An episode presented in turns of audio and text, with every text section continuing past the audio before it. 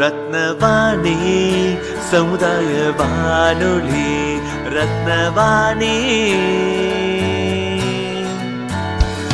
உங்க பிரச்சனைய இது சொல்லுங்க தீர்வைய உடனே கேளுங்க வெளியே வந்து குரல் கொடுங்க.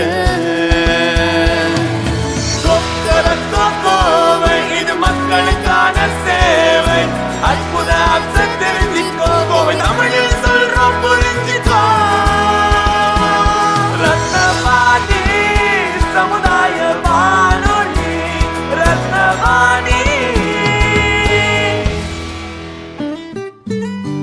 ரத்னவாணி தொண்ணூறு புள்ளி எட்டு சமுதாய வானொலி ஒலிபரப்பு கோவை ஈச்சனாரி ரத்தினம் கல்லூரி வளாகத்தில் இருந்து ஒலிபரப்பாகிறது.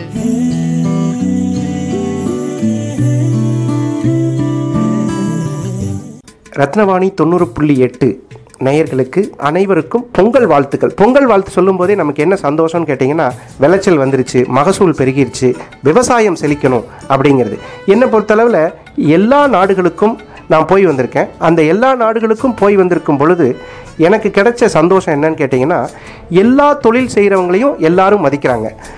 அந்த மாதிரி நம்ம இந்தியாவில் முக்கியமாக மதிக்கப்பட வேண்டிய நபர்கள் அப்படின்னு சொன்னால் விவசாயி. இந்த விவசாயிகளுக்கு என்ன மதிப்பு தேவை அப்படின்னு கேட்டால் நமக்கு உணவு கொடுக்கக்கூடிய முதல் தாய் அதற்கடுத்து நம்மளுடைய விவசாயி. இரண்டாவது தாய் அப்படின்னு சொல்லக்கூடிய அளவுக்கு உயர்ந்த ஒரு எண்ணம் கொண்ட விவசாயி.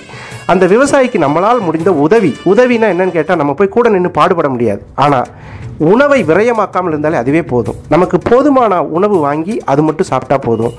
அடுத்தவர்களுக்கு கிடைக்கக்கூடிய உணவை நாம் வேஸ்ட் பண்ணாமல் இருக்கணும். இந்த மாதிரி பொங்கல் வாழ்த்து அப்படின்னு சொல்லும் பொழுது உணவு விரயம் இல்லாமலும் விவசாயிக்கு கொடுக்க வேண்டிய மரியாதை அதுதான் மரியாதை. அவருக்கு போய் ஒரு வணக்கம் சொல்லணும் அவருக்கு வந்து டெய்லி ஒரு வந்து கும்பிடு போடணும் அது அவசியம் இல்லை.